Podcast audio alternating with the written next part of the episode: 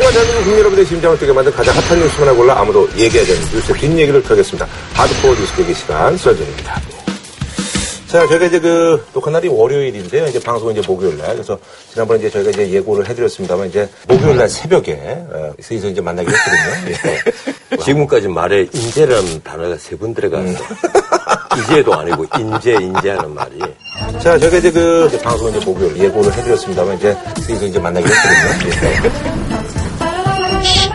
인재는 좀 어떻게 되는 거예요, 인재는? 예. 네? 인재는, 좀- 인재는 상황이 좀 어때요? 내가 이 특정 후보 또, 예. 아, 이게 참 선거 뒤에 방송되는 그렇죠? 그렇죠, 예. 황영칠 후보가 무사히 당선되는 것으로 보입니다.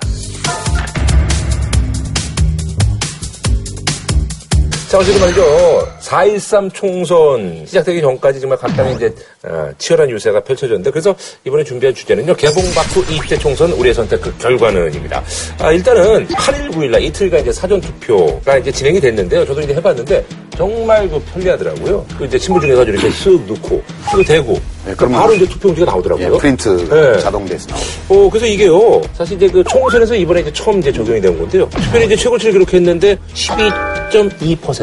근데 사전투표를 네. 왜 만든지는 아세요? 그날이 네. 수요일이잖아요. 네. 공휴일이 아니에요. 네, 보통 네, 네. 공휴일이 아니란 말이에요. 네. 이러니까 사기업들은 일하는 데가 많아요. 그렇죠. 예, 무조건 강제로 쉬게 못 하거든요. 네. 병원도 그렇고, 이 반도체 공장도 그렇고, 그런 데가 많단 말이에요. 그런 데 있는 사람 편의를 위해서 음. 사실은 사전투표제를 이틀 동안 뒀는데 네. 전 세계적인 최초입니다. 어허. 전국 어느 있거든요. 곳에서나 투표하는 거. 예. 편리하게 아무 문제가 데서나 우리나라 IT. 선진국. 어, 그러니까 편리하더라고요. 그래서 이번에도 각국에서 다 견학차 왔어요. 아, 그래요? 왔는데 예. 그분들이 이제 첫 번째 의문을 가지 는 게 이러면 투표일이 3일 아니냐. 어, 사전 투표를 토요일 날 같은 휴일 날 하루 정도 잡는 건 좋은데 왜 이틀씩 하느냐. 그러니까 하느냐. 예. 뭐 어떻게 나는 그 선관에서 브리핑을 했는지는 모르겠어요. 네네. 그런데도 투표율이 이번에 내가 60%가 넘기가 굉장히 힘들다고 봅니다.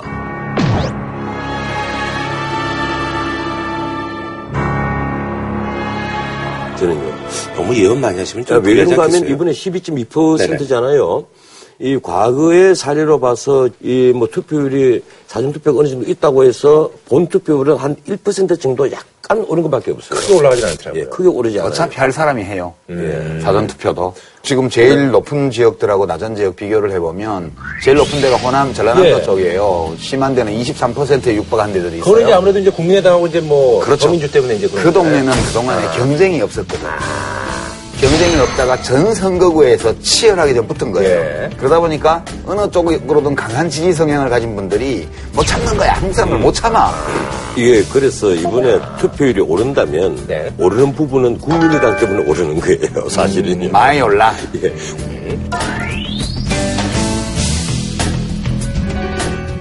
그래서 뭐 이제 뭐 설현 뭐 투표하는 사진도 나왔고요. 이제 배우들 투표하는 사진도 나왔고 오랜만에 이제 그 박원순 시장하고 또 부인이 예, 이렇게 또 함께 한 사진도 이제 나왔습니다. 근데 이 사전 투표일 이 설련이라 그 모델이 가니까 전 TV가 일제히 생중계를 하고 있단 말이에요. 이게. 완전 아니, 아니라 그래서 사전 투표에 있어서 가장 공중파는 중계 안 했어요. 아니 가장 큰 혜택을 본 사람은 그러니까 종편만 보시는 이 게. 설련이란 어, 가수 종편만 보시는 거야. 이 미디어를 편식하시니까 이런 그거 몇 프로 몇 프로 안 돼요. 제가 그. 자리에 S모 지상파에 앉아서 지상파 방송을 보고 있었습니다. 아, 죄송합니다. 정말 너무합니다. 지상파도 했어요 중계는. 예, 지상파에 이 세상에 이런 모바일로 모바일로. 그 모바일 얘기를 이렇게 작게 하세요. 이제는 모바일 시대잖아요. 어, 예. 그 박근혜 대통령이 이제 사실 핵 안보 정상회의 그리고 이제 멕시코 갔다 오시면서 8일날 사전 투표를 하려다가 이제 결국은 뭐 여러 가지 얘기를 들으시고 취소를 했다고 하네요. 그 그게 우리 사전 투표의 원래 취지. 예, 원래 취지와 그게 맞으면 하는 거고. 아하. 원래 그날 뭐, 그 해외 순방 일정이 있다든가 13일 이러면 이라든지. 해야 되는. 거죠. 그렇지만 13일 날 대통령 일정이 그런 게 없는데. 아하. 근데 이제 박근혜 대통령이 아마 이제 보도를 보면 제목이 그렇더라고요. 선거에 얼마나 그- 근심이 많으면 그런 생각을 했겠냐. 이렇게 제목이 나왔던데. 사전 투표까지 이제 하려고. 예. 그러니까 이제 빨간 자켓 입고 가서 몇 번 찍은지 다 보이잖아. 안 보여도 다 보여. 그러니까 그거를 국민들한테 싹 보여줌으로써 나를 좋아하는 분들은 나를 따라서 1번 1번 찍으세요. 라고 말만 안 할 따름이지 몸으로 말하는 거예요. 그러니까 네네. 그렇게 오해 오해인지 아니면 이해인지 모르겠지만 그렇게 인식되기 때문에 주변에서 말린 거예요. 그러면 안 된다고. 그래서 안 한 게 잘 된 거죠. 예, 근데 최근에 하여튼 박 대통령이 빨간 자켓을 계속 입고 다니는 건 사실입니다. 음, 아마 그런데 박 대통령이 지금 한참 선거 운동 기간에 파란 자켓 입고 다니면 이상하잖아요. 아니, 그 파란, 파란색, 빨간색밖에 없어요? 노란색도 있고. 그 노란색은 더 이상하지 정의당인데. 아무도 오해 안 해요, 그거는. 박근혜 대통령하고 4번당하고는 거리가 이렇게 강이 중간에 세 개나 있어가지고. 아니, 색깔이 그 저기 마땅히 또 입을게. 아이, 그, 박근혜 대통령 옷 많잖아요. 몇백 벌 돼요. 그렇다고. 그 중에 하나 당 색깔 아닌 옷으로 입으면 되지. 디자인은 거의 비슷하고 색깔만 그렇지. 예. 제일 오해를 안 받으려면. 색깔이 색깔이 노란색이 제일 좋은 거예요. 그거 아무도 오해할 사람이 없어, 그거는. 노란 색깔 오래 보면 현기증 납니다. 아니, 그러잖아. 그 일부 지역에서는 그 사전 투표하면 이제 봉인 해제되는 소동이 있는데 이거는 해프닝. 네, 그건 그 해프닝이죠. 예, 해프닝. 아니, 의심이 많으면 또 이걸로도 뭉게구름처럼 의심을 만들어가지고 뭐 사전투표를 뭐 어떻게 한 거 아니냐 이럴 수도 있겠지만 지금 그 CCTV로 그 촬영하잖아요. 사실 옛날에는요. 또 24시간 예? 감시하도록 이렇게. 아니 옛날에는 이 군의 부재자 투표 있잖아요. 네네네. 이 봉투에 넣잖아요. 풀칠을 하거든요. 풀칠을 해서 통에 왜 넣어요? 어차피 다 끄집어내서 다 배달해야 되는데. 아, 그렇죠. 요 사이 보면 병사들 투표하면 다 넣는단 말이에요. 줄을 서서. 네. 그 나는 그거 볼 때마다 저것들 좀 쇼다. 아, 그래도 함은 있어야죠. 일단 투표할 동안은 함에 넣어놓고. 열어서 이제 지역별로 다 해서 선관위로 보내는데 옛날에 저희 군대 생활할 때 제가 생애 첫 투표가 5공하고 헌법 찬반 투표였고요. 그거는 남산훈련소에서 장교가 이렇게 앉아있고 그 앞에 보는데 찍어요. 그나 반대 딱 찍어 놔요. 그 다음에 81년도에 국회의원 선거를 처음에 또 하는데 그때는 대례본부에서 다 1번 찍어갖고 보내버리고 선거 공보만 찢어진 채로 우리한테 나눠줬어요. 진짜 호랑이 담배 먹던 시절 얘기예요. 그게 네. 그런 일이 일부 있었는데 80 한 5년부터 급격히 없어졌습니다. 일부가 그건- 아니고 아니, 참 그건 다 내가 장담을. 하는 게 제가 그때 그 군사령부의 법무과장을 할 때인데 지침이 다 내려갔어요. 병사들에게 선거할 때 오해받을 짓을 일치하지 마라. 말로만. 아니, 진짜로. 아니 근데 있잖아 이거요. 지금 이제 뭐 저 같은 경우는 이제 사전 투표를 이제 저희 동네에서 했는데 만약에 동네가 다른 분들은 오시면 그 그러니까 관내 투표. 관내 투표하고 이제 예. 그죠? 관외 투표함. 몇 그러니까. 어차피 이제 그 함에서 분리 작업을 해야 되는 거예요. 그렇죠. 분리 작업 한 다음에 이제 봉인을 관외 예. 투표는 분리 작업을 해야 되는데 네. 어차피 그러니까 봉인이 사실 별 의미가 없는 거예요. 그 문제는 아닌 걸로. 그 문제는 아니고 어쨌든 요번에 이제 입사 시간 녹화해도 누구든지 이제 네. 영상을 열람할 수 있다라는 거 아주 획기적인 어, 어쨌든 지금 뭐 어제 그제 뭐 오늘 해가지고 지금 주로 이제 수도권에 지금 올인하고 있습니다. 그래서 이제 천정배 국민의당 그 공동 대표도 이제 어, 처음으로 이제 상경을 해가지고 서울 요새에 이제 합류를 했다고 이제 아니, 이거 왜 안 해요? 대본에. 아 24시간이 모자라요? 내가, 내가 시위 걸어보자. 왜 안 해? 왜 있으니까 해야지. 아니, 근데 이거는 잘 몰라요, 제가. 사회, 이거- 이거- 사회자의 권한을 좀 존중하세요. 이거 잘 몰라요. 이거 저 선미 씨 노래잖아. 24시간이 모자라. 그 노래잖아, 이거. 그것도 몰라요? 잘 몰라요. 아니, 복면가왕도 나가는 분이. 아이, 복면가왕이야, 뭐 그냥 하는 거고, 예. 아, 그 지난번에 있잖아요. 그, 저희 그 저기, 그 복면가왕 그 저기, 저희 이제 추리하는 도중에 그 어떤 분이 있었는데, 그분은 저희 그 판정단 중에 이윤석 씨가 전원책 변호사라고 예상을 해가지고, 사람들의 비웃음을 엄청 샀습니다. 이렇게 참 정말. 아니, 아이, 아니, 그, 아니, 이윤석 씨가 그 얘기를 했는데, 비웃었던 자의 명단을. 다 해, 다. 예, 명단을 나에게 제출. 명단이 다 해서 제출할 필요도 없어요. 그래도, 아, 다 해, 다. 그래도, 예. 이윤석이 지가 얘기하고 지도 실소를 했어요. 예. 또 앉아. 할 수 없이 내가 복면가왕에 출연하기로 네, 결심했습니다. 아, 노래학원에, 자꾸 그런 얘기 하시니까 이윤석 씨가 이렇게 실수를 하잖아요. 내가 노래학원에 내일부터 다니겠어. 예, 어쨌거나 수도권에 지금 완전히 오- 왜 그런 얘기를 해갖고 말이야. 아니, 아 재밌으려고 얘기한 건데 실컷 웃어놓고서 왜? 이 실시간 정치 예능 프로그램에서 어, 아니 이게 지금 수도권에 올인하는 것은 아무래도 여기가 지금 제일 급해서겠죠? 지금 국민의당은 아니, 아니. 국민의당은 비례대표 네. 어, 네. 한 표라도 더 얻어야 되니까 그런 음. 것이고 사실 새누리당은 마음은 낙동강 빌대가 있어요. 아, 그제가 있는데. 예, 거기에 지금 문제가 보통 문제가 아니죠. 낙동강 벨트가요. 네. 부산 북강서구, 사하구 네. 예, 이런 예. 데들이 이제 낙동강변이에요. 네네네. 내려가서 양산, 김해, 예. 거제, 아 예. 이제 동북 쪽으로 와서 울산 이런 데들이 지금 좀 흔들흔들 한단 말이에요. 네. 아. 여기서 만약 한 신새누리 무소속 포함해서 네네. 음. 야당까지 열 10석이라도 무너지게 되면 그 전에 65석 중에 그것도 62석, 63석 이렇게 독식하다가 거기서 크게 깨지는 거잖아. 야당을 의석이 넘어가는 거니까. 그렇죠, 그렇죠. 결과에 따라서는 최경환 의원이 망신당하는 게 아닙니다. 대통령이 망신당하는 거예요. 이 보통 문제가 아니란 말이에요. 지금 이렇게 된 이유가 뭔가 하면요. 시작은 이 최경환 의원이 김박 탈핵. 때부터입니다. 네. 그때부터 박탈핵 노래가 나오고 그리고 이한구 위원장이 완장차고 이 우선 추천제를 통해서 마구 컷오프를 했잖아요. 그 때문에 떨려나간 사람이 주호영 의원이라든가 부산에는 장재원 전 의원은 경선 또 못 해보고 그냥 여성 우선 추천제에 밀려버렸단 말이에요. 근데 이 여파가 부산에도 그리고 경상남도에도 미치거든요. 당장 그 노회찬 후보 있는 지역구도 문제고 민홍철 그 더불어민주당 지역구, 김경수 후보 지역구 이러니까 이 책임이 과연 이한구 위원장에게 가느냐. 이한구 위원장은 이제 나 다음에 국회의원도 아니야. 그거 떠나버리면 그만이에요. 아니, 거기는 이제 정부에 자리 받아야지. 문제는 이런 것이 전부 다 대통령에게 짐이 돼요. 그래서 문자 그대로 레임덕에 중요한 문인이 된다는 겁니다. 그러면 저기 새누리는 지금 낙동강 벨트가 좀 위험한데 여기 와서 이러고 있는 거는 지금 낙동강에서는요. 아니 낙동강은 네. 이미 자포자기 더 어렵게 말하면 자폭자기했어. 자폭을 했으니까 자기 한 거예요.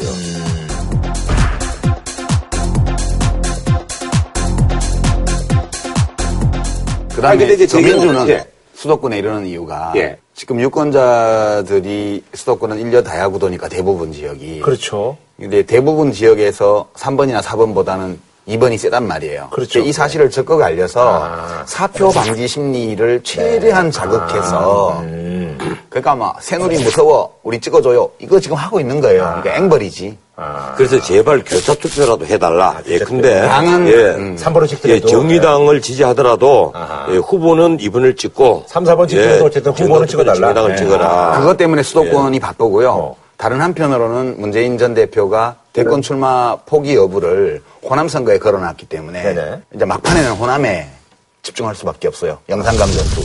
아. 그다음에 이제 국민의당이 왜 그럼 수도권 올라오냐? 왜 하냐 하면 지금 블러핑이에요. 아하. 그러니까 우리가 호남에만 있는 게 아니고 수도권도 가능하다 이런 아. 얘기를 해서 이제 2번 당에서 막 약 풀고 있잖아 지금. 막 약 푸는 거야 지금. 막 이제 2번밖에 안 돼. 안철수 대표 빼고는 전부 다 2번이야.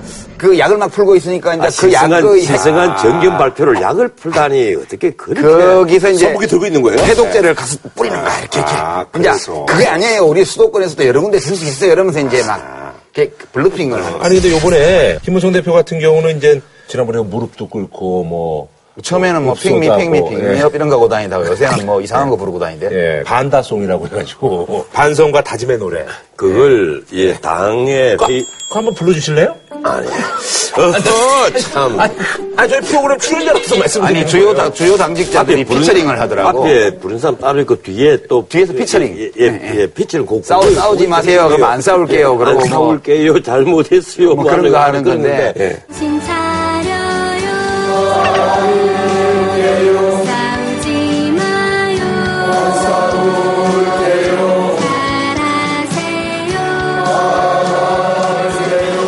제가 그거 보고 대한민국 정당 사상 가장 유치한 노래. 어? 그리고 가장 처참한 노래. 그리고 가장 비극적인 노래. 그 표정들이 너무 좀 거시하더라, 그죠? 뒤에. 그 표정이 너무 그래서 네티즌들이 반다성이 예. 반성과 다짐의 노래가 아니고 반성하는 척 다급해서 부르는 노래라고. 아니 근데 이제 뭐. 언론에서는 그렇게 얘기를 했더라고 김무성 대표 어떤 그 몰입도가 아주 좋았다라고 이제 언론에서는 그렇게 얘기를 하는데 완전히 겉돌던데 뭐. 그런 언론에서는 상 그렇게. 얘기를 하는 걸 제가 소개를 해드리는 겁니다. 아니 그런데 집권 여당의 수뇌부가 화음이- 하모니는 전혀 없더구만. 예, 그 예. 불협화음이에요. 잘하세요 그래서 앞으로 국회의원 되는 사람 음악 시험도 함께 쳐야 되지 않느냐. 또 공목은 24시간이 뭐. 앞으로 계속 부를 거니까 그 사람들이. 상미 씨 노래로. 어, 근데 이렇게 이제 뭐 반성하고 반다송 부르고 또 비빔밥 퍼포먼스 이런 게 도움이 되신다고 생각하세요? 뭘 도움 되겠어요? 안, 안 되나요? 예, 대구에서는 이 최경환 의원까지 와서 예, 무릎 꿇고 있잖아요. 다 무릎 꿇고 절하고 했잖아요. 그리고 서울에서는 이렇게 노래를 또 불렀잖아요. 만났어, 예. 예, 정말 잘못했습니다. 안 그럴게요. 안, 안. 사올게요. 예. 근데 그게 진정성이 느껴진다고 생각합니까? 안 느껴지니까 도움 안 되는 거죠. 저기 야권 쪽에서 이런 건 안 하네요. 근데 뭐 반다송이라든지 아, 뭐. 야권 사람들은 거짓말을 상대적으로 좀 덜 잘해요. 아이, 무슨 소리예요? 야구는 해봤자 도움이 안 되니까. 워낙 뻔하니까. 근데 이런 거는 근데. 이런 거는 진짜 야구는 안 하더라고요. 아니, 거짓말은, 예? 만만찮게 오히려 더 잘하죠. 진보 쪽은 이런 거를 원래 잘 못해요. 네, 좀 아, 그래서 그런 거예요. 제가 성격이 제가 지금 이게 예, 오늘 하루 방송하고 그만둘 것 같으면 내가 역사적 사례를 쫙 얘기를 하겠는데 내 다음 주에도 생계를 위해서 또 방송을 해야 되니까 네. 예, 그 역사적 사실을 얘기하지 않겠습니다. 예, 옛날에 아니, 저는 우리 전- 앉아서 애국가 부르면서 눈물 흘렸던 그런 퍼포먼스가 줄줄이 있단 말이에요. 많아요. 예, 많아요. 전 변호사님이 생계형 정치 비평을 하신다고 오늘 처음 알았네. 좀 슬프다. 그렇죠. 저는 소신으로 살아가시는 알아요. 저는 돈을 벌어서 자가용 비행기를 살 때까지 방송을 할 겁니다. 자가용 비행사는 자가용 비행기 사는 게 생길까요? 드론 사서 매달려서 달라고. 드론 사서 매달렸어. 왜? 그건 자가용 비행기 아니야? 힘센 놈 사가지고. 그거 사시더라도 출연료 모아서 청와대 근처에는 달고 날아가지 마세요. 잘못하면 총 맞아요. 비행, 비행 금지고요. 청와대는 애초에 금지돼가 한강 이북에는 거의 다 금지입니다. 김종인 대표 같은 경우는 요번에 그 이비인후과 가서 이렇게 이제 사진 찍고 이런 네. 것들도 어떻게 보면 이제 야권 입장에서 이것도 퍼포먼스. 예, 퍼포먼스예요. 예. 아, 진료실에 카메라 기자가 왜 들어와? 진료받 이런 것도 못, 들, 못 들어가죠. 못 들어가야지 원래. 이런 것도 효과가 있다고 보시는 거예요? 있기를 기대하고 하는 거지. 그런데 그분에게 마지막 악재가 터졌잖아요. 딴 거는 몰라도 시계? 예, 시계와 금괴.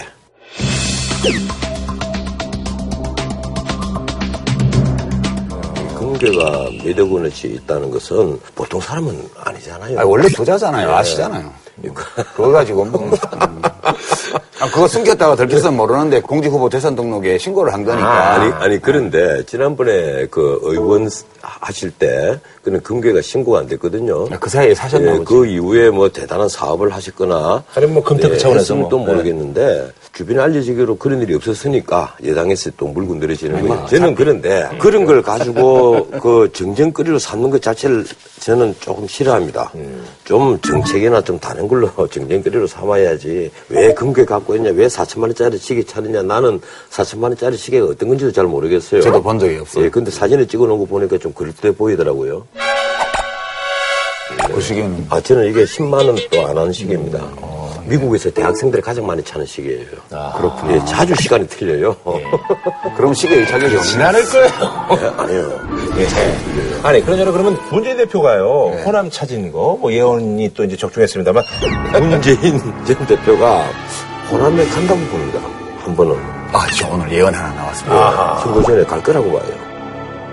이거는 그러면 이럴 때는 박수라도 좀 치고 얘기를 해. 자, 다시 해요. 그 예언이 맞았다고. 아니 근데 그 저기요 노스트라무스 정도 되면 예언 맞을 때마다 박수를 쳐주면 이게 노스트라무스라고 할 수 없는 거 아니겠습니까? 그건 나 전스타라무스지, 노스타라무스 아니고. 너가 아니고 나 전이지. 곧갈 겁니다. 그러셨잖아. 알겠습니다. 예. 예. 이거는 좀 주목을 해봐야 될 만한 그런 일이죠? 어떻게 보세요?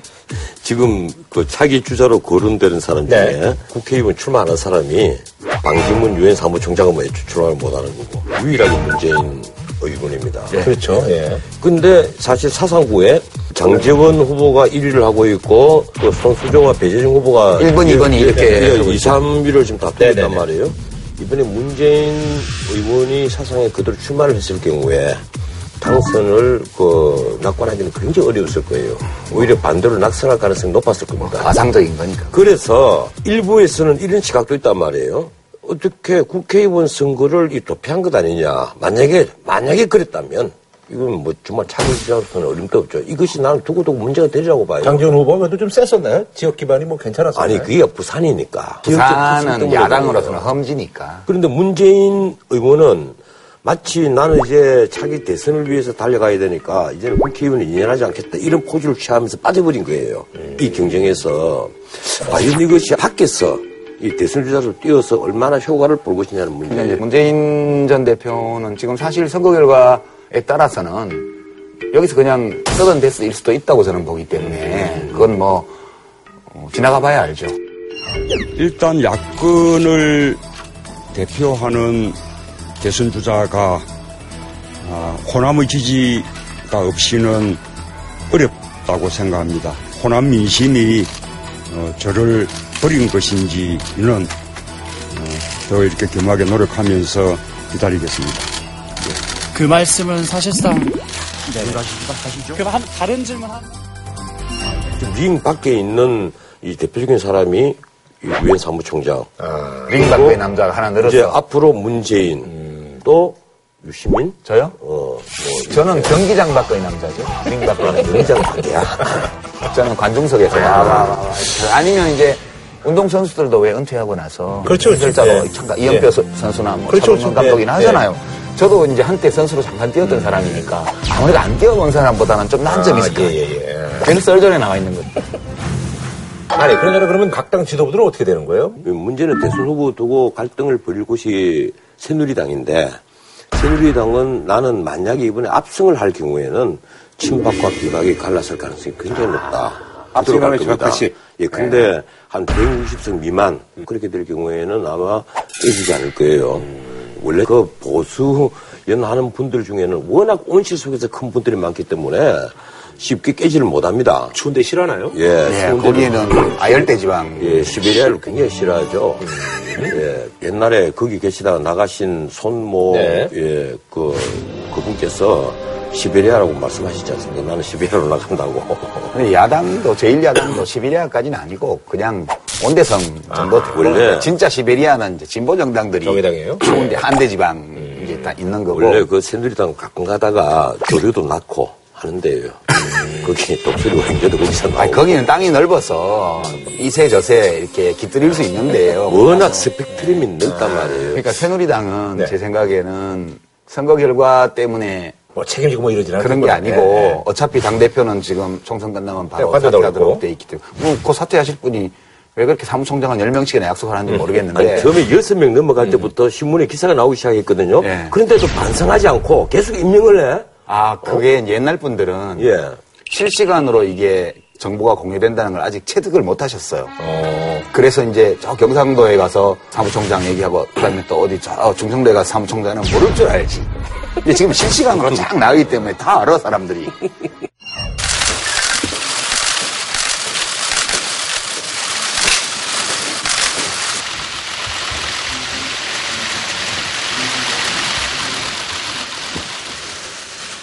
저는 선거 참패에 대해서 모든 책임을 지고 오늘부터 당대표직에서 물러나겠습니다.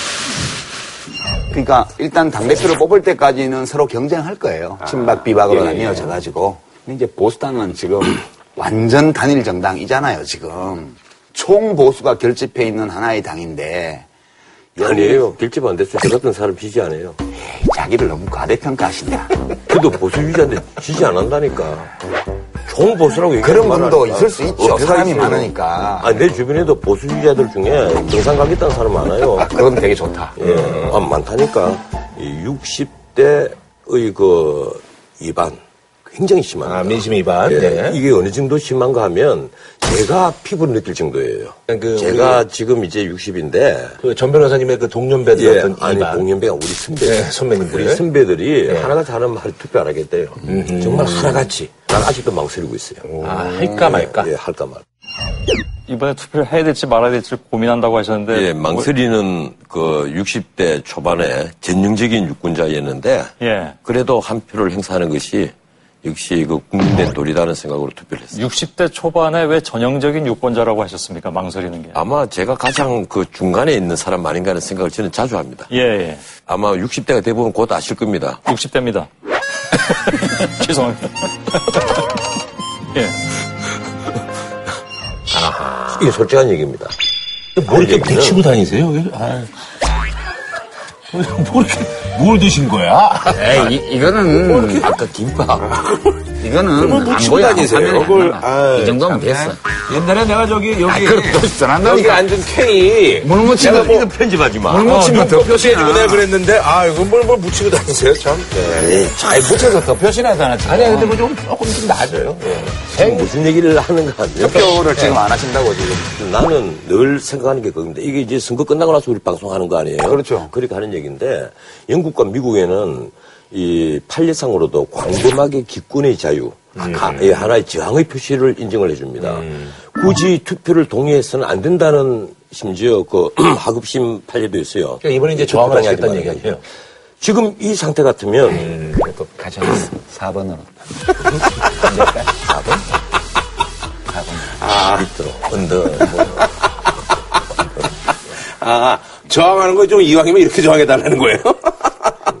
자, 우리 이왕 말 나온 김에 내가 사회적 물건 좀 할게. 네. 선거 끝나고 나서 네. 각 당의 대표가 누가 될 것 같은지 우리 그거 한번 알아맞혀 봅시다. 새누리당. 아, 요즘 아주 재미 들리셨네. 예. 아, 아니 내가 뭐 시민극장을 하지만 나는 그래도 진스타란 묻자라도 해야 되잖아. 시험 딱 보고. 저는 새누리당은 비박계에서 되리라고 보고요. 당대표가. 비박계요? 예. 그러니까 요 얘기는 최경환 의원이 또 출마해도 예. 당대표는 안 될 거다 그런 뜻이에요. 누가 되리라고 봅니까? 그, 그, 그 집은 제가 잘 몰라가지고 그 식구들을. 어떻게 보세요? 예, 저는 먼저 제안하셨습니다. 새누리당에는 최경환 후보가 만약에 당선이 된다면 어떤 일이 있더라도 당대표를 차지할 겁니다. 왜 그런가 하면요. 이 청와대에서 결심은 무대에게 쉽게 대선 자리를 안 내준다는 거예요. 무대가 대세론을 가지게 되면 청와대는 문자 그대로 레임덕에 고청 빠질 가능성이 있거든요. 그걸 막기 위해서라도 최경환 의원이 당대표를 차지할 거로 봅니다. 그런데 이래놓고 네. 우리 둘이 아니면 결과가? 틀리면 그래서 탈출구를 만들자. 아니, 뭐, 그래 쫓아내고, 이 프로그램을 바꾸는 아니, 거지. 그게 아니고. 어? 뭐, 세 사람 중에 한 사람이 책임지는 사람이 나와야 되잖아. 그럴 때는 사회자가 책임을 지는 게 가장 좋다니까. 원래 선거 결과에 당 대표가 항상 책임을 지잖아요. 우리는 패널이고, 지금 대표인데. 여기 무한 책임. 예. 우리 유한 책임. 예. 또 정치하시는 분들이 또 이렇게 나오시는군요. 어, 그게 정답이라니까. 예. 놀랬지. 그러니까, 그냥 있을 때 잘해. 예. 근데 이제 선거 끝나면 이제 우리 이제 어떻게 해요? 예. 그래도 뭐. 그 때문에 선거 때문에 시청률도 많이 올라요. 아이고. 대통령 선거가 또 있잖아. 아저씨. 시청, 갑자기 또 아저씨라고 그래. 시청률 올리는 데는요, 예? 이 선거 끝나야 시청률이 본격적으로 10%로 오릅니다. 본격적인 정치 개혁가 시작이 될 거고. 까도 까도 양파처럼 끓임씩 깔 거는 많이 있고. 알겠습니다. 그때는 그냥 꾸다한 보리자루는 가만히 있으면 우리도 이렇게 다 알아서 할 테니까. 아니, 우리 이 구라 씨가 이미 네. 여러 가지 이슈를 제기했잖아요. 예. 뭐 김무성 대표는 어찌 되냐, 뭐 아, 새누리당 당대표는 어떻게 되냐, 그 차긴요. 뭐 문재인 씨는 어떻게 되냐, 안철수 씨는 어떻게 되냐, 국민의당은 누가 당대표 되냐 이런 게 다 한주 다룰 이슈거리예요. 예, 예. 그냥 가만히 앉아 있으면 시청률이 10% 넘을 테니까.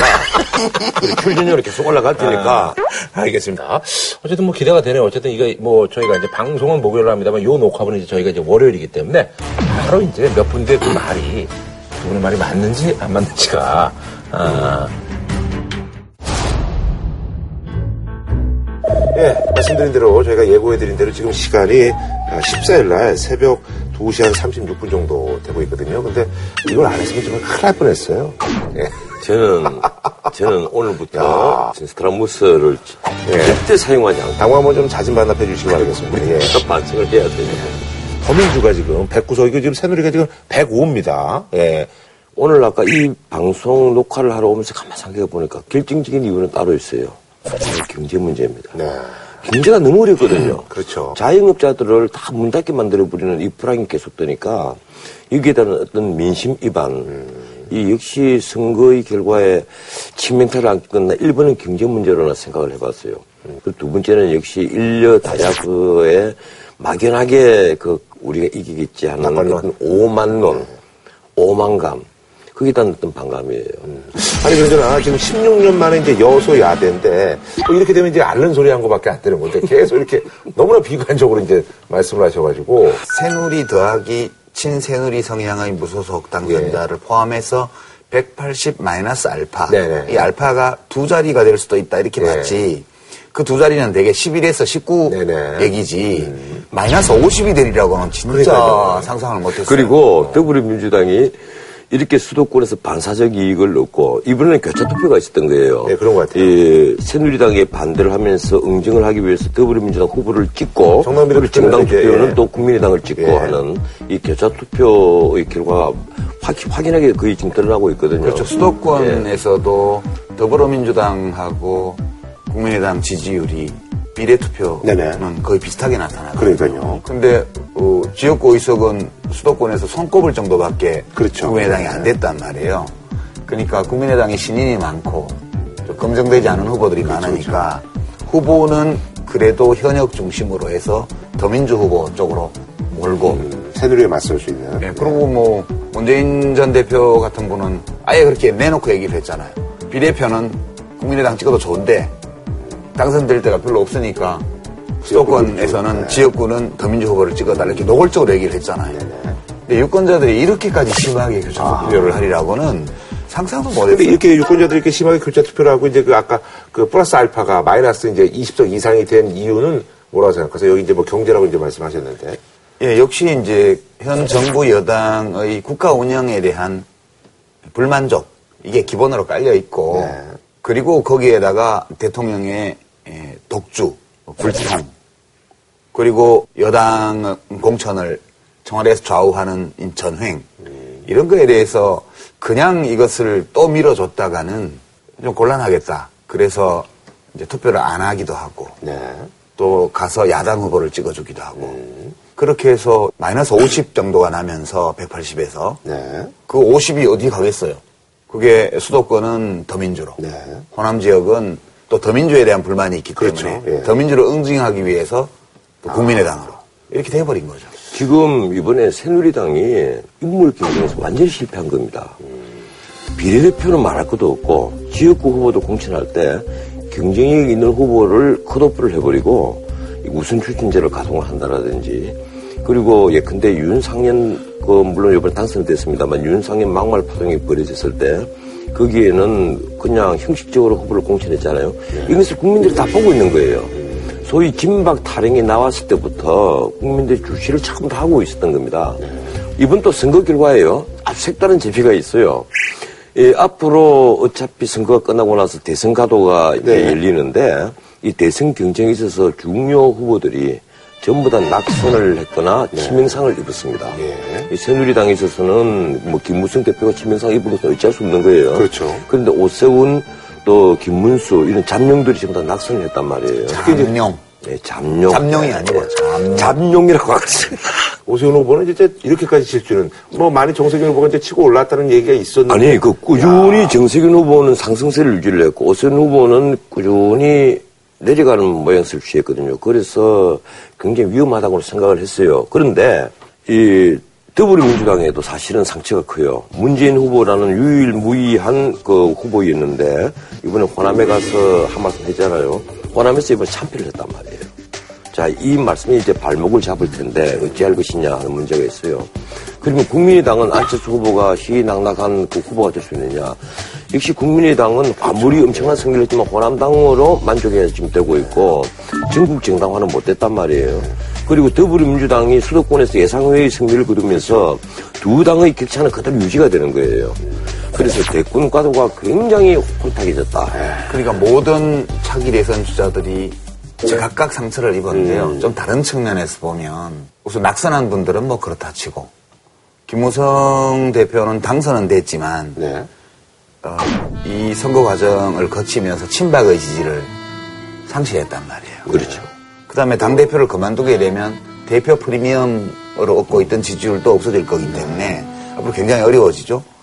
문재인 대표는 호남이 워낙 못 갔잖아요. 선거 기간 뭐 그 열흘 동안 못 가다가 막판에 갔는데 그 효과가 호남에서는 안 나오고 수도권에서 수도권에만 나왔어요.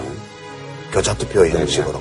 그러니까 어, 당은 뭐 그만하면 굉장히 선전 정도가 아니라 엄청난 승리를 거뒀는데 그 당의 가장 뚜렷한 우뚝한 대선 후보는 이제 그만한다면 어떻게 할 건데 이- 이거에 지금 애매한 상황이 직면했어요. 됐군요. 그래서 근데 이제 안철수 대표는 또 약진했지만 그렇죠. 구름 안티가 형성이 됐어요. 이번 과정을 통해서. 그러니까 그건 전통적 야권 지지층 사이에서는 굉장히 강력한 안티 정서가 현- 형성이 돼 있고요.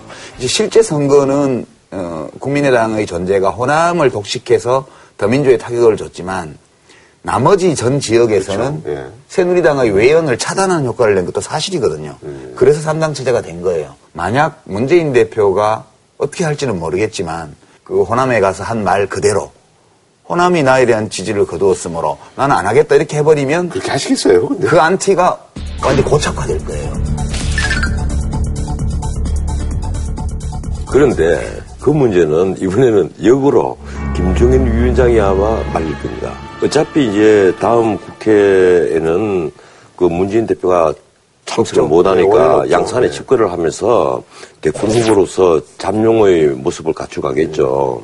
뭐 나와서 노골적으로 대선 행보는 그치는 당권은 못할 거예요. 그리고 보수 진영에서는 새로운 뉴스타가 나오지 않는 한은 다음 정권 재창출이 굉장히 위험해졌어요. 후보가 없어요. 그래서 대권 과도가 굉장히 혼탁해졌는데 그 반대로 이번에 총선에서 새로운 뉴스타들이 등장을 했죠. 지역을 이긴 후보들, 특히 대구에서 김부겸 어, 이 후보가 뭐 예상이 됐습니다만. 엄청난 차이로 네. 지금 당선이 확정되는지 모르겠는데 확정됐습니다. 예, 예. 벌써 확정됐습니다. 홍일학 후보도 됐나요? 예, 예. 예, 홍일학 후보도 됐어요. 그 홍일학 후보는 어떤 의미에서 컷오프 된 게 오히려 플러스 알파 유닛 된 것 같아요. 인지도를 굉장히 거기다가 부산 같은 경우에는요. 김영춘 후보가 어. 어느 누구도 주목을 안 했는데 예상을 깨고 나성민 후보를 이겼거든요. 예. 예, 이런 경우에 아마 새로운 그 스타성을 아마 가질 수 있을 거예요. 그분도 한동안 고생 많이 하셨잖아요. 예. 예. 이게 지금 이 구조가 예. 새누리당이 과반이 안 되기 때문에 과반수 캐스팅 보트를 국민의당이 딱 쥐게 돼요. 네. 그래서 이게 상당히 안정된 3당 체제로 아. 국회가 작동할 가능성이 커요. 어. 그러면 새누리당 입법을 하려면 아예 큰 파트너인 음, 더민주하고 더민주하고 타협을 하든가 아니면 국민의당하고 타협을 하든가 음. 그러려면 박 대통령이 지금까지처럼 그냥 친박 통해서 당을 장악하고 좌지우지하고 뭐 국무회의 소상에서 국회를 야단치고 이런 방식으로는 국정 운영이 불가능해요. 그래서 이제 대통령도 이제는 대화 타협의 정치 쪽으로 옮겨오지 않으면 국정 운영이 어려울 거고요. 국회도 이 국민의당이 3당 체제이긴 한데 명분 없이 여당하고 손잡기는 또 어려워요. 왜냐하면 주로 당선자가 호남에서 나왔기 때문에. 그렇죠. 예. 지역 정서상 마음 놓고 여당하고 음. 연합하기도 어렵고 그렇다고 또 더민주를 따라다니면 이게 3당으로서의 존재감이 없기 때문에 이 국민의당이 그 줄타기를 어떻게 하는가 이것도 앞으로 볼만한 내용이야. 지금 이제 국민의당이 캐스팅 포트 역할을 하긴 할 거예요. 그런데 설령 그 새누리당하고 연합을 한다고 합시다. 그래서 150석을 넘긴다고 합시다. 그래도 할 수 있는 게 없어요. 물론 그 국민의당은 국회 선진화법 이른바 이 국회법 개정을 하는데 자기들이 찬성을 하겠다. 이 안철수 대표의 얘기입니다. 네. 하지만 그 180석이 돼야만 개정을 하잖아요. 예, 더민주가 단독으로 그걸 저지할 수가 있어요. 예, 이러니까 그것도 개정을 못 한단 말이에요. 그러면 이 산당 체제에서 어떤 결과가 나오겠습니까? 과거에 18대가 동물국회, 19대는 식물국회였어요. 이제 20대 국회는 당분간 무생물 국회입니다. 바위 하나 갖다 놓은 거하고 똑같아요. 바위 300개 갖다 놓은 거와 똑같은 현상이 생기니까 재밌어요. 우리 그 비싼 세금으로 무생물 국회를 우리는 당분간 구경할 것이다. 아니 근데 저는 꼭 그렇게 보진 않는 게 네. 이제 안철수 대표가 본격적인 그런 정치 리더로서의 시험대에 섰어요. 음. 일단 기회가 온 거예요. 선거 기간 내내 1번 당과 2번 당은 기회가 많았습니다. 그 정치가 마음에 안 든다면 3번 당을 그렇죠. 지지해 주십시오. 예. 이것이 상당히 호소력이 있어서 비례득표는 그렇죠. 더민주 못지않게 예. 많이 했단 말이에요. 그러면 이제 국민들이 한번 기회를 준 거예요. 음. 자 그러면 이 낡은 정치와는 다른 새로운 정치를 보여줘야만 돼요. 대권 가도를 뛰려면. 그렇죠. 네. 그래서 본격적으로 어, 안철수 대표가 가진 정치인으로서의 능력 이런 것이 있냐 없냐가 시험대에 올랐기 때문에 만약 전 변호사님 말씀처럼 돌멩이 세 개 갖다 놓은 것처럼 이렇게 안 움직이면 뭐 다르게 한대더니 1번이랑 2번이랑 당신도 다를 게 없잖아 이 얘기가 바로 나오게 돼 있어요. 그래서 어떻게든 안철수 대표에게는 기회고 또 위기고. 위기네요. 예. 예, 저- 저는 조금 다르게 보는 이유가 있어요. 안철수 대표부터 그 늘 하는 얘기가 개혁적 보수와 성찰적 진보를 아우르겠다 하는 것은 이 그분이 표를 넣는 데는 큰 장점이 되지만은 본인으로서 엄청난 약점 중에 하나입니다. 쉽게 말하면 국민의당 안에는 박지원 의원이라든가 더 나아서 정동영 의원처럼 완전히 색깔이 완전 다른 분이 있고 천진구 의원도 마찬가지예요. 이런 분들이 안철수 의원이 새누리당과 어떤 식의 연합을 하겠다고 했을 때 그림이 전부 다 수긍을 하고 일심동체로 따라가 따라 움직일 것이냐. 그게 문제죠. 전혀 그런 분들이 아니란 말이에요. 다 머리가 큰 분들이에요. 네. 이분들이 가만히 있지 않으면 결국 국민의당 그 작은 당이 또 깨질 수도 없잖아요. 아니 근데 그게 능력이죠. 리더의 능력이라는 게 거기서 나오는 건데 제가 뭐 그동안에 안철수 대표에 대해서 개인적으로는 매우 비판적인 얘기를 많이 했지만 국민들이 선택해서 기회를 줬어요. 그래서 이 경우 왜 대통령 새로 뽑아 넣으면 일정 기간 동안 좀 이렇게 봐주는 거죠. 허니문 구간, 허니문 구간이 예, 거죠. 이제 제3당이 처음으로 어 이제 16년 만에 네. 자민련 이후 처음으로 등장을 했기 때문에 이 새로 등장한 제3당에 대해서는 일정한 기회와 여유, 시간을 주고 두고 좀 지켜볼 필요가 있다 저는 그렇게 그런데 내가 만약에 박근혜 대통령이다. 지금 무슨 욕을 받겠어요? 오늘부터 당장 레임덕이 본격적으로 시작된단 말이에요. 그 엄청난 레임덕이에요. 아무래도 이제, 뭐 시기적으로 4년 차이기도 이제 하고. 박근혜 대통령의 말씀을 잘 듣는 어, 사람은 장관이거나 청와대 수석 참모들 이런 참모들 뿐이고 하급지 공무원들은 일단 말을 안 들어요.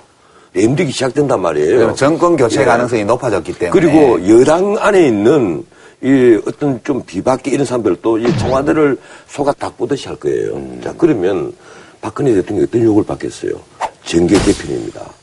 그래서 지난번에도 우리가 음모를 한번 얘기했잖아요. 어쩌면 친박이 다른 대안을 못 찾았을 때 안철수 의원과 손을 잡을지도 모른다. 어떤 모든 것은 다 일리가 있습니다. 예, 근데 청와대와 더불어민주당이 손을 잡지 말한 법도 없어요. 어떤 식으로든지 박근혜 대통령은 전국 주도권을 놓치지 않으려고 애를 쓸 거란 말이에요. 나는 그래서 올 연말에 엄청난 징계 개편이 올 가능성이 매우 높다. 여기 한 표를 걸겠습니다. 이제 참 예언을 안 하기로 아, 했는데. 예, 예. 우리 돈짜리 걷어야 돼. 예, 많아야 예, 돼. 우리 돈짜리. 그래서 180 플러스 알파, 또180 마이너스 알파 또 제스트라 무슨 노릇을 한단 말이야. 그러니까 이 자네 돈짜리- 수염 자를게. 이게 잡아서. 돈짜리 말아서 넣고 연말 정도 앞으로 나한테 모자 씌우지 마세요. 예. 연말 거는 뭐 빠져나갈 구멍이 많으니까요. 예. 음. 근데 그 이제 박근혜 대통령의 실패거든요 이번 총선은 결국은 박근혜 대통령의 패배예요.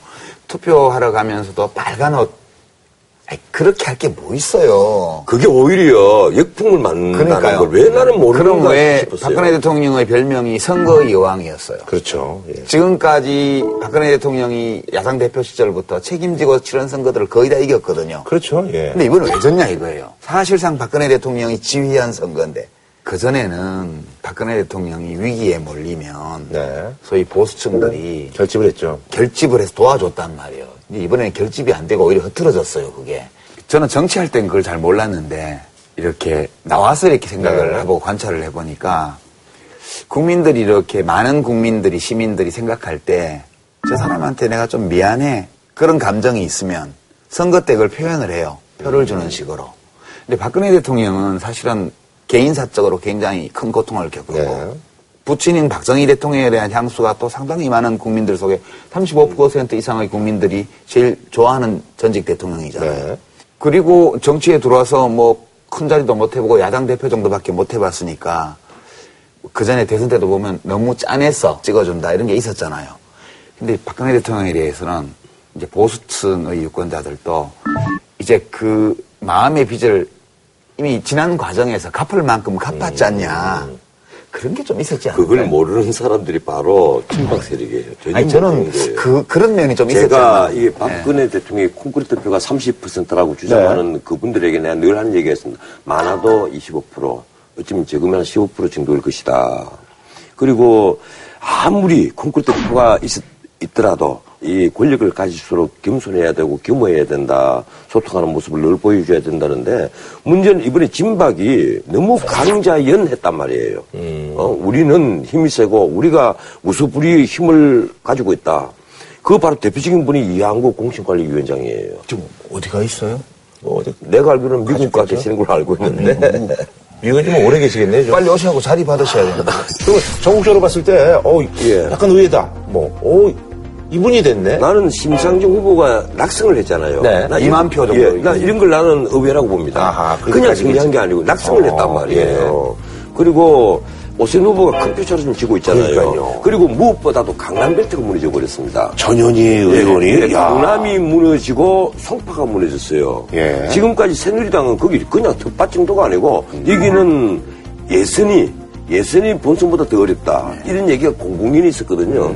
근데 뚜껑을 딱 읽어보니까 그게 아니란 말이에요. 그 분당 갑을은요, 정치 신인들이 나와서 다 이겨버렸어요. 이게 뭘 의미하겠어요? 바로 페인을 어디다 둬야 되는가 하면 인물 실패. 그걸 곧장 뭔가 하면 새누리당이 오만이에요. 바꿀 사람을 안 바꾸겠다는 거예요. 근데 지금 제가 진짜 더 주목하는 거는 유권자들의 생각이 이렇게까지 변했는데 정치하는 사람들이나 언론이나 정치평론가들이 모르고 있었구나. 라고 제가 느낀 게 부산 경남 쪽에서 이제 웬만한 후보는 이제 고인이 된 노무현 대통령이 그 대통령 되기 전에 출마해서 떨어질 때 그때 얻었던 득표율만큼을 이제 웬만한 후보는 다 얻는 거예요. 거의 다 얻었어요, 이번에. 그 다음에 어, 정운천 후보, 네, 그 다음에 전주에서. 순천의 어, 이정현 네. 후보, 이정현 후보는 재선이에요. 그러니까 전남북에서 한 사람씩 새누리당 의원이 당선이 됐습니다. 음. 그리고 이제 충청권, 이 강원권이 중부권은 새누리당이 좀 우세한 걸로 결과가 나왔지만 그 내용을 보면 접전이 아주 치열하게 벌어졌습니다. 거기다 호남은 더민주를 완전히 버려버렸죠. 국민의당에 다 그냥 올인을 해버린 식으로 선거 결과가 나왔어요. 그러니까 우리가 지난 30년 동안 이제 87년 민주화 이후에 보아왔던 그 지역구도의 강고한 벽 이런 것들이 이번에 굉장히 크게 흔들린 거고요. 이렇게 한번 크게 흔들리고 나면 아, 이 지역에서도 내가 경쟁력만 있으면 당선이 될 수 있겠구나. 라고 사람들이 희망을 품을 수 있기 때문에 이 삼, 세 당이 자기가 이번에 큰 성과를 거두지는 못했지만 교두보를 마련한 지역들에 좀 더 성의를 가지고 인재를 구하고 이렇게 하다 보면 저는 우리 정치의 지역구도를 허무는 것이 거의 불가능하지 않는 절망감이 있었는데요. 이게 허물어진 게 저는 굉장히 놀라웠어요. 와, 크게 흔들렸어요. 다음에는 아마 다음 선거에서는 더 많이 나 무너질 것이라고 봐요. 그래서 그런 점에 있어서는 아마 이번 20대 그 총선이 하나의 신기운을 만든 선거로 기록될 것이다. 제가 반성을 많이 했어요. 아, 아, 그러셨어요? 아, 유권자들은 대구에 출마해서 떨어진 적이 아, 유권자들은 이렇게 다른 선택을 할 마음의 준비를 해가고 있었는데, 그래서 제가 정치 비평이 직업은 아닙니다만 어떻게 하다 보니까 좀씩 하게 됐는데, 나는 그거를 그렇게 못 느끼고 있었구나. 그 내가 과거에 했던 경험, 과거에 가지고 있었던 생각, 이런 거에 되게 많이 묶여 있었구나.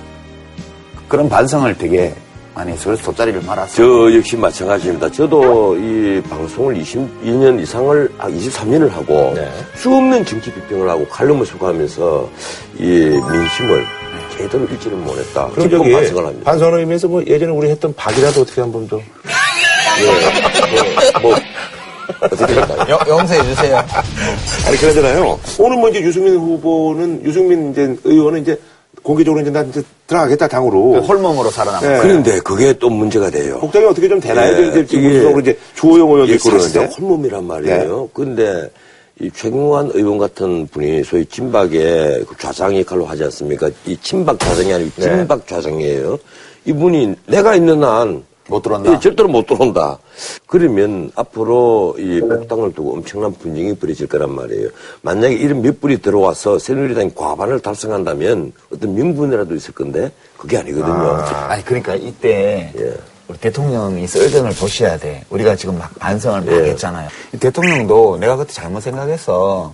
당신을 좀 구박했는데 미안하게 생각한다. 그럴 리는 없죠. 그런 그 꿈 같은 얘기는 그만두시고. 아니 왜 사람이 에이, 게 아무리. 하지만 오늘 선거 결과를 보더니만 이제는 막 정신까지 혼미해지신 거 약간 혼미하는 사실이에요, 제가 지금. 전혀 그런 결과는. 전혀 그런 데는 없고요. 정계 개편이 있다면 나는 제발 정말 이게 지- 뭐 전국 주도권을 놓치지 않기 위해서 새누리당과 더불어민주당, 국민의당이 내가 늘 얘기하잖아요. 합치라고? 예, 비슷하니까 합쳐서 일당 체제로 좀아 그거 안 된다니까. 참. 그러면 내가 단두대당을 만들든지 보수당을 만들든지 계획당을 만들든지 결과도 이렇게 끝나네요. 했다는 거예요. 아직 기성전 단두. 왜 나에게 기회를 안 주냐 말이야. 당신의 어떤 역학부도라든 이런 거는 지금 뭐 이제 더민주 같은 경우는 이제 김종인 체제는 이제 굳건하게 아니요, 그거 알 수 없어요. 알 수 없어요? 그 얘기 좀 해야 된다 그죠? 예, 어떻게 해야죠. 보세요? 예. 일단 새누리가 지금 문제인데, 아, 아까 보니까 제가 지금요? 원유철 그 원내대표 얼굴 표정을 봤더니, 야, 어떻게 표정 관리가 안 되는데, 제가 뭐 이제 뭐 개표 방송 뭐 6시 땡 하고 이제 3, 4가 이제 공동으로 해가지고 각자 이제 조금 이제 뭐 예상치는 다릅니다. 봤더니, 와, 그 전에 이렇게 뭐 표정들이 좀 밝아가지고 저는 그런 생각을 했었어요. 아, 그 방송사에서 이제 5시까지 한 거를 이게 좀 미리 좀 이렇게 소스를 좀 받았나 예. 보다. 이래가지고, 아, 저쪽은 표정이 좋고. 뭐안 줬나 봐요, 이번에.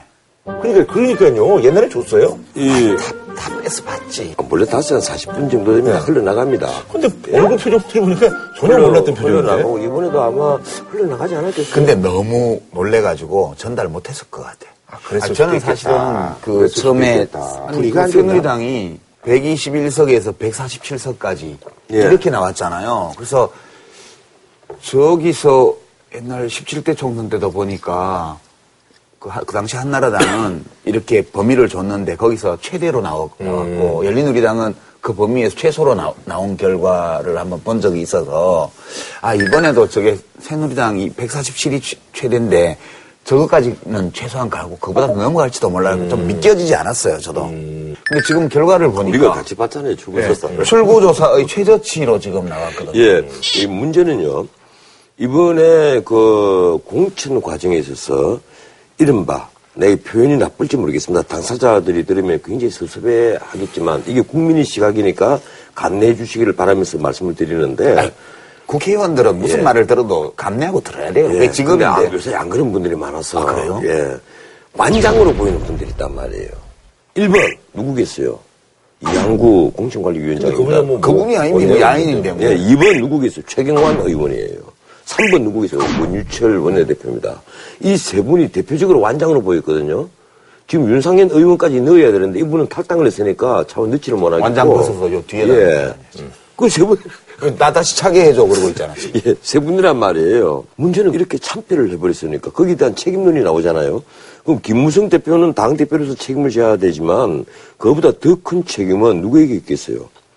이항구 공천관리위원장은 말씀대로 야인이 돼서 외국 가버리고 없어요. 네. 그러면 최경환 의원과 원희철 대표, 원내대표에게 다 뒤집어 쓴단 말이에요. 물론 최후의 책임은 대통령입니다. 국민들이 보기에는 그래요. 그래서 박근혜 대통령이 오늘 밤에 아마 잠을 못 이룰 겁니다. 지금 깊은 고뇌에 빠져 있을 거예요. 그러니까 간단해요. 사실은 자존심을 좀 버리고. 음. 아니, 사람이 살다 보면 또 대통령 같은 중책을 하다 보면 잘못 판단할 수도 있잖아요. 주변에 사람을 잘못 써가지고 좀 듣기 좋은 얘기만 들었을 수도 있고 이런 걸 깨우칠 수 있는 좋은 기회 아니에요. 지금 임기가 아직 2년이나 남았는데. 근데 어제까지 혼자서 저녁밥 먹다가 오늘부터 갑자기 음, 야당 대표 부르고 다른 정치적인 보수들 불러서 같이 밥 먹으면서 국정을 얘기할 수 있을까요? 아니, 근데 우리가 그냥 구경하는 사람들이 충격적인데. 그래서 말이에요. 대통령이 얼마나 큰 충격을 받겠어요. 그러면 이런 충격적 사태가 왜 왔는지에 대해서 누구나 생각할 수 있다고 저는 봐요. 그렇게 해서 이게 소용없는 기대일지는 모르지만 그래도 눈앞에 이런 현실이 드러났다면 그리고 국정을 원활히 운영할 수 있는 다른 방법이 없다면 어, 대통령이 그런 이런 국민들의 어떤 목소리 지금 선거를 통해서 표출한 목소리를 받아들여서 자기 자신을 좀이라도 고쳐보려고 노력하는 거 그게 유일한 출구라고 보고요. 그걸 해야만 새누리당이 이 선거 패배의 충격을 극복하는 데에서 그 내부적인 분열을 앓는 것도 좀 덜 할 거라고 봐요. 아, 야권은 그 모든 움직임의 추- 중심축이 문재인 대표의 거취예요. 이 문재인 전 대표의 거취에 따라서 그 뒤에 야권의 전체 상황이 다 달라질 수 있기 때문에 저는 이 문제가 야권에서는 제일 뜨거운 감자다. 그렇게 예, 상당히 상당 부분에 동의를 해요. 그리고 차제 한 말씀 드리면 내가 남의 핑계를 좀 안 되는데 이번 여론조사하는 각 기관들 있잖아요. 이 정말 수사를 해야 되지 않느냐 이런 생각마저도 들어요. 내가 화가 나는데. 그러니까 저는 우리 전 변호사님이 밤새 그거를 연구하고 공부했다는 말씀을 하는 순간 제 마음속으로 좀 불안해. 그런데 이런 여론조사 기관의 여론조사 발표에 언론사도 이제 편성을 하거든요. 믿지 않을 수가 없잖아요. 왜요? 저는 안 믿었는데. 예, 그리고 그걸 중앙선거관리위원회에 게시를 한단 말이에요. 이런 대목에서 보면 우리 전 변호사님이 되게 순박하신 분이야. 나는 원래 착해요. 아, 근데 있잖아요. 이제는 가야죠. 저희가 가야 되고. 가야 돼. 아니 이왕 우리 반성하는 김에 새벽까지 하지 뭐. 이분도 저기 언제 저기 자막 쓰고만 이제 이래야 되니까 이거 방송 오늘 내보내야 돼요 오늘. 자막 써야 돼. 예. 가대. 이게 이게 방송사상 이게 유례 없는 일입니다. 왜냐면 사실 저 녹화 방송을요 원래 이제 한 3일 전에는 끝내서 이렇게 해가지고 이제 편집도 하고 걷어내고 걷어내고 그래야 되는데 지금 이게 이제 바로 지금 또 계속 또 밤새야 되니까. 갑이 상 사태잖아. 예. 아니 뭐 한 줄로 변경하면서 이제 마무리 짓도록 하겠습니다. 예. 이 내가 이말 정말 잘 안 쓰는 말이에요. 왜 그런가 하면 이 모택동이 장기석에게 있을 때 나온 얘기예요. 민심이 천심이다. 아, 저는 돗자리 함부로 펴지 말자. 죄송합니다. 아니, 제, 제, 제 자신에 대해서 하는 말이에요. 근데 오늘 보니까 이제 결과가 이렇게 완전히 두 분의 예상하고 좀 바뀌니까 두 분이 약간 연대하는 듯한 모습을 제가 느꼈습니다. 아니, 완전히 예상이 틀리니까. 오늘은 그럴 수밖에 없어. 너무 안심이 돼요.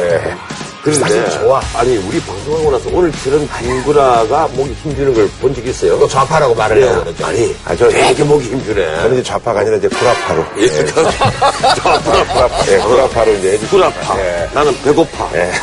무슨 파? 자고파. 자고파. 알겠습니다. 예.